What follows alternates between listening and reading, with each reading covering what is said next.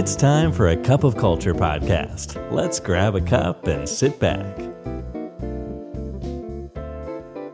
ได้เวลาจิบกาแฟคุยกันเรื่องวัฒนธรรมองค์กรกับ A Cup of Culture แล้วนะครับ สวัสดีครับคุณผู้ฟังครับ ขอต้อนรับคุณผู้ฟังเข้าสู่กาแฟแก้วที่ 272 กับผมบอลสุรัตน์นะครับ เผลอแป๊บเดียวคุณผู้ฟังครับ ตอนนี้ก็จะสิ้นปีแล้วครับ เชื่อว่าใครๆหลาย ๆ คนก็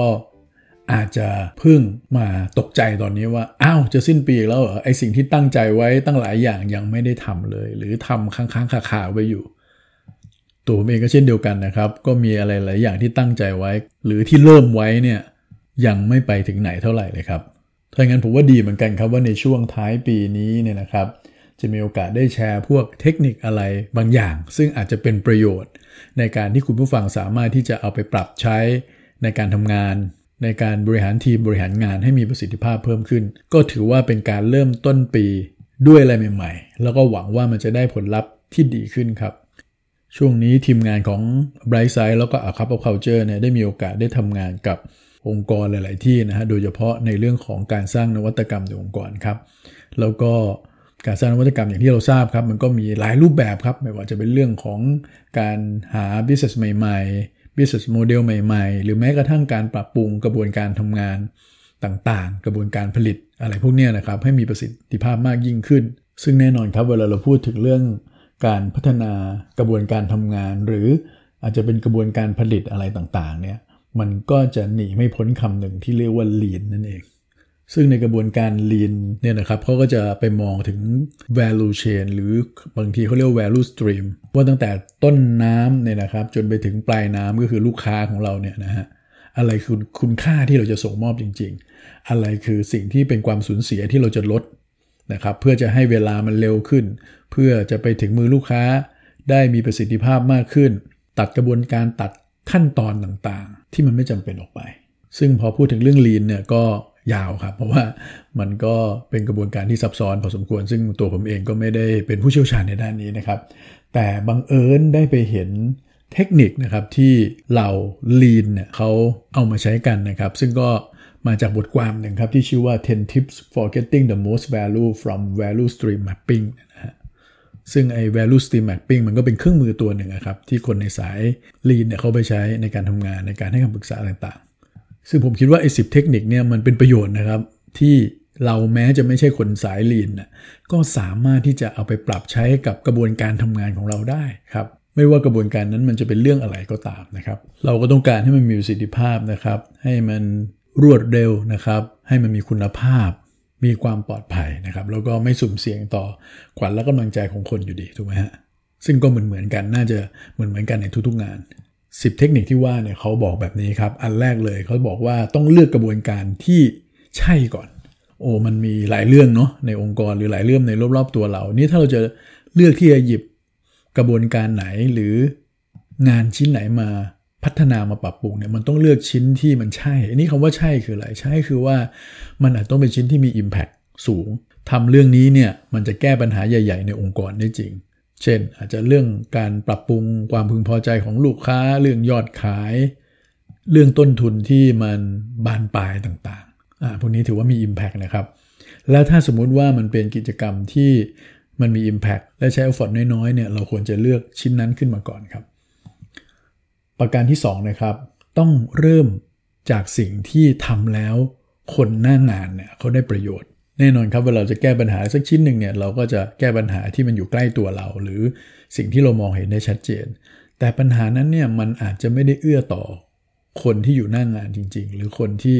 ลงมือปฏิบัติงานจริง ๆ มากกว่าจะเป็นเน้นเรื่องออปัญหาของผู้บริหาร ปัญหาของคนไม่กี่คน เน้นว่าฉันทำงานง่ายไว้ก่อนอะไรอย่างเงี้ยนะฮะมันไม่พอมันต้องดูจากคนกลุ่มใหญ่โดยเฉพาะคนที่อยู่หน้างานนั้น Impact ที่ว่าเนี่ยมันต้องมี Impact ที่ไปกระทบกับคน ส่วนใหญ่หรือพนักงานส่วนใหญ่ขององค์กรมากกว่า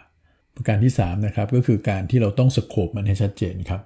จริงครับเพราะว่าถ้าเราไม่สโคปมันให้ชัดเนี่ยเราจะไม่รู้เลยว่าแค่ไหนเรียกว่าเสร็จ แค่ไหนเรียกว่าปัญหาจบแล้วนะฮะเพราะว่าถ้าไม่สโคปมันอาจจะบานปลายไปเรื่อยๆนะครับหรือมันอาจจะเล็กเกินไปจนไม่ได้สร้าง Impact อะไรเลย และขณะเดียวกันมันก็ไม่ดีต่อการสื่อสารกับทีมงาน เพราะเขาไม่รู้ว่าขอบเขตข้างงานมันอยู่ตรงไหนนั่นเองครับ ประการที่ 4 เรื่องคนครับ ก็ต้องเลือกทีมงานเลือกสมาชิกให้ถูกกับงานด้วยครับ พอเราสโคบเสร็จปุ๊บ ใครนะในสโคบนั้นๆเนี่ยที่เขามีความรู้ความสามารถมีประสบการณ์จริง ที่จะมาช่วย หรือมีใจที่จะมาช่วยในเรื่องนั้นๆ จินตนาการนะครับ สมมติในทีมมีแต่คนที่ชี้นิ้วสั่งเป็นอย่างเดียว แต่ไม่มีคนลงมือทำเนี่ยมันก็คงไม่ไปถึงไหนนะครับ ประการที่ 5 เราต้องไปอยู่ที่หน้างานครับ ไม่ใช่อยู่บนหอคอยงาช้าง หรือทำงานในเอกสารหรือในพิมพ์เขียวอย่างเดียว โอ้เรื่องนี้นี่ต้องยกให้ทางญี่ปุ่นเขาเลยนะฮะเขามีคำว่าเกนจิเกนบุสึนะครับก็คือต้องลงไปคลุกคลีลงไปสัมผัสกับปัญหาจริง ๆ เพื่อให้มันรู้นะฮะผมเองเนี่ยเคยทำงานกับ consult ญี่ปุ่นที่หนึ่งนะครับ แล้วก็ไปทำงานให้ลูกค้าด้วยกันเนี่ยโอ้ทั้งนี้เขาจะเชื่อมากเลยครับว่าการแก้ปัญหาต่างๆ มันต้องมาจากการลงไปที่หน้างงานจริง ๆ เขาไปเดินตามพวกเซลล์เลยนะครับ ที่ไปเดินน็อกดอขายตามบ้านเนี่ยนะฮะแล้วไปดูว่าปัญหามันคืออะไร นะครับโอ้แล้วทำเยอะมากเลยครับ ไปแล้วไปอีกไปทั้งเหนือใต้ออกตกนะฮะเพื่อให้เห็นปัญหาที่ชัดเจนจริง ๆ แล้วเวลาเขาแก้ปัญหาเขาก็ต้องไปดูนะครับว่าการแก้ปัญหานั้นเนี่ยเวลามันลงไปที่พื้นที่จริงๆเนี่ยปัญหามันถูกแก้จริง ๆ หรือเปล่า แล้วมันมีเสียงสะท้อนมีฟีดแบ็จากคนหน้างงานยังไงบ้าง อันนี้ผมว่าดีนะครับ หลายครั้งเราเจอแบบนี้ครับว่าสิ่งที่เราได้รายงานมา แล้วก็ผู้บริหารรับรู้มาเนี่ยมันอาจจะไม่ได้ตรงกับสิ่งที่เกิดที่หน้างานจริง ๆ ก็ได้ มันอาจจะไปตกหล่นตรงไหนระหว่างทางก็เป็นไปได้ถูกไหมครับ ประการที่ 6 ครับเขาบอกว่าเวลากินช้างต้องกินทีละคำครับ แปลว่าเราควรจะ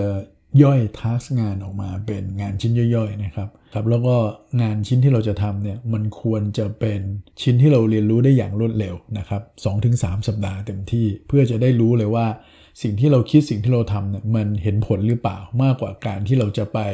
ใช้เวลาในการคิดการทำนานๆ แล้วกว่าจะไปรู้ผลเนี่ยโอ้โหใช้เวลาหลายๆเดือน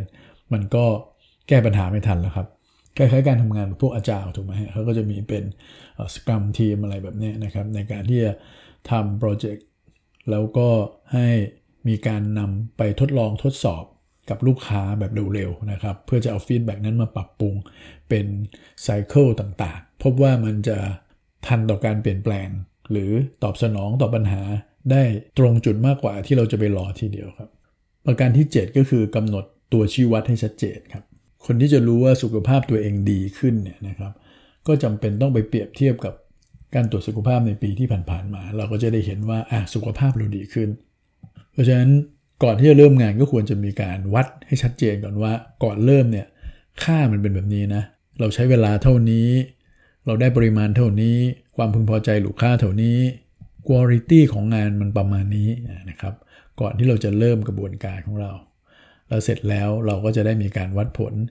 เวลาวัดนี่ก็ต้องวัดแบบเห็นด้วยตาจริง ๆ นะครับ อันนี้สำคัญนะครับ บางทีเราไปฟังเข้ามาอีกทีหนึ่งบ้าง หรือใช้การเมาเมาบ้างนะฮะ ก็ย้อนกลับไปประสบการณ์ผมที่ทำงานกับพวกญี่ปุ่นเนี่ยเราก็พบว่าเขาไปยืนนับจริงๆเลยนะครับเขาก็ใช้แอป แล้วก็คอยนัดเลยว่าลูกค้าที่เข้ามาเข้าบูธเนี่ยนะครับ วันนี้มีกี่คนเพราะเขาจะไม่ใช่แบบไปฝากคนอื่นนับหรืออะไรเขาต้องไปดูด้วยตัวเอง ประการที่ 8 ต้องมีการทำ sandbox ก่อน หรือว่าการไปทดลองในกระบะทรายก่อนก่อนจะไปทำจริง เพราะว่าถ้ามันพลาดมันอะไรขึ้นมาเนี่ย มันยังแก้ไขได้ทันนะครับ แต่ถ้าเรายังไม่ชัดเจนแล้วเราไปลงกับสนามใหญ่เลย ไปทำกับงานชิ้นใหญ่งานที่มัน critical มาก ๆ เลยเนี่ยทันทีเลยเนี่ยนะครับ มันก็อาจจะมีผลกระทบ โดยเฉพาะถ้ามันไปกระทบกับลูกค้าของเราถูกไหมฮะแม้ว่าเราจะเลือกชิ้นงานที่มันมี Impact สูง ๆ ก็ตาม ก็จำเป็นจะต้องมีการทดลองในกระบะทรายก่อนครับ ก่อนที่จะลงมือทำจริง ประการที่ 9 อย่ากกลัวนะครับที่จะคิดนอกกรอบ ถ้าเราทำงานกับคนกลุ่มเดิม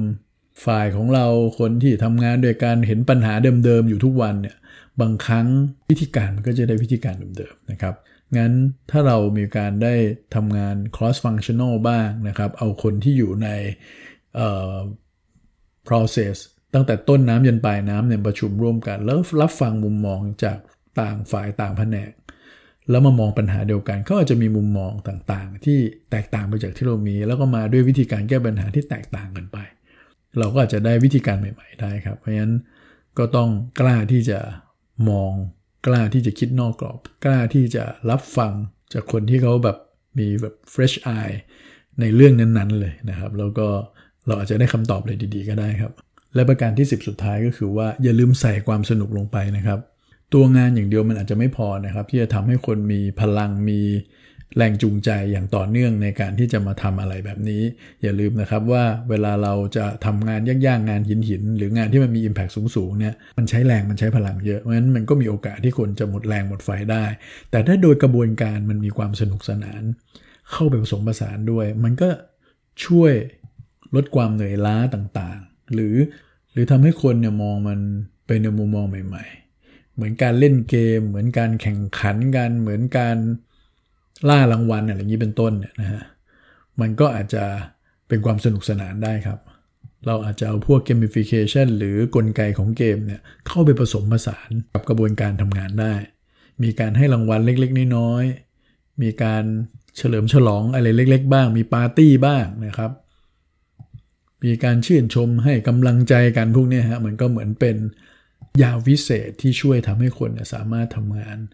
ต่อเนื่องกันได้อย่างมีประสิทธิภาพนะครับ และนั่นคือ 10 เทคนิคนะครับ